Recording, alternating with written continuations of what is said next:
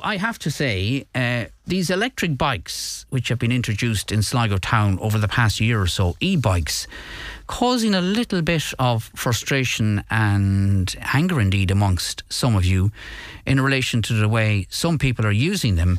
Uh, Bolt launched these e bikes, the first Irish electric bike service in Sligo last June.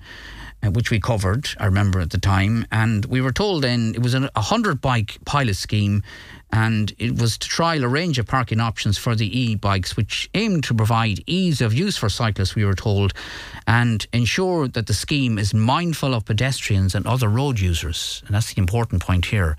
And the launch in Sligo uh, the pilot launch is part of a wider push for the company Bolt to deploy 16,000 e-bikes across Europe uh, in this year. However, it seems that not all users are obeying the rules of the road on the e bikes, and um, there is a perception that many are speeding, even though there's only a certain uh, speed limit on, on the bikes. We've had a number of people contact us in relation to this in the past few weeks. And our own Catherine Gaffney, our news journalist, is in studio this morning. Good morning to you, Catherine. Good morning, Niall. You can see where these people are coming from. You, you have too have a sense of frustration with oh, some of the users.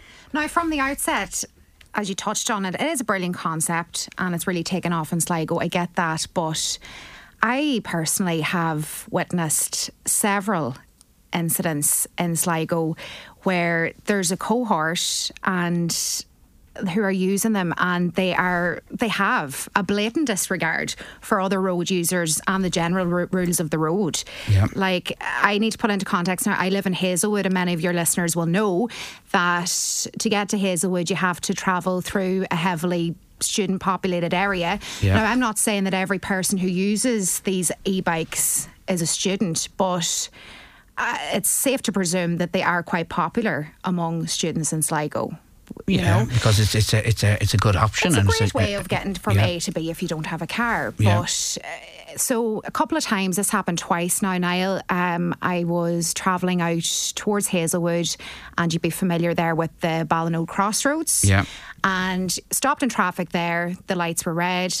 The lights go green. I go to take off. The next minute, two times this has happened. A fella whizzes down from the mall there, the road, like from the hospital, whizzes down, breaks the red light on his end, and I have to slam on the brakes or else I'll hit him. And I'm the one who's going to be in the wrong if I hit him, you know? Yeah. And next minute, he's halfway out the Manor Hamilton Road before you can ascertain who it was and the fact that it's a rented bike and all the rest. And then another incident happened a few months ago where I was stopped in traffic kind of outside Dunnes there within the heart of the town. And only for I was kind of observing the two, there was a girl and a, f- a fella on two of them. And they were in the Dunnes car park and they were going to come out and they were didn't look left or right. The lights went green up above, you know, if you're kind of turning right for Penneys, that kind of crack. And yeah. they didn't look left or right. They came out and cycled in front of me and they started like swerving in and out of traffic. And then the latest incident that I experienced only this week was that a fella was on one of these e-bikes, um, sort of near Aldi in the heart of the town, and he was out in the middle of the road. He didn't uh, veer in left, so we could like overtake him, and it was nearly like he was. You would be forgiven for thinking that he was nearly doing it in badness, you know, holding up the whole show in the middle of the town. So that's just four incidents, and I'm only one person, and I know yeah. that if I've experienced all of these incidents, that there's many more people out there who have probably experienced something similar. Now on top of that, not one of them is wearing a helmet or reflective gear. That's a, that's another issue as well. Okay. So they're running amok around Sligo on these e-bikes, speeding, uh, not obeying the rules of the road, not having any safety gear, and yeah, it's just I think it's a serious situation personally. Yeah. Anyway. Right. Okay. And and uh, they're, they're not being picked up on this if they are breaking lights or breaking the rules of the road. Now, in relation to the speeding, a number of people have been on to us to say there's only a certain speed the bicycles can travel at. But of course, hmm. these are town areas, built up areas, yeah. and I think it's 15 miles per hour is is the limit. But that can be a fairly fast enough speed in certain areas, Absolutely. town areas. Absolutely. And now, in saying that, right, I've been to a couple of European cities, and I honestly believe that to see the best way to see a city is on a bike. And, yeah. you know, but the cycle lanes over in the likes of Berlin and Vienna are nearly the same width as the road itself. Like the cycle lanes in Sligo and Ireland, I don't think are wide enough to cope with, you know, um, with yeah. sorry, with uh, cyclists, etc. Now on top of that as well, those who are on the e-bikes, they're not seasoned cyclists. They're not mm. out on the road all the time. They get up on the bike, they go from A to B, and they haven't a clue what they're at, as far as I'm concerned. Eric, good morning to you. Uh, good morning, uh, and thanks for. You're, How are you? You were listening to Catherine. Do you agree with her or not? Of course, I agree with Catherine. I, I, I live over by Doorly Park and I go over most days for a walk. And these people who are handling those bicycles can't can't cycle them properly at all. They ran into me nearly a, a, good few times, and it's just it was the most stupidest idea was to introduce those those uh, uh, into Sligo. And another thing, Niall, one body somebody is going to be killed off that bicycle Sunday. Somebody's they're going to run into somebody in that bicycle, and someone's going to be highly injured or killed.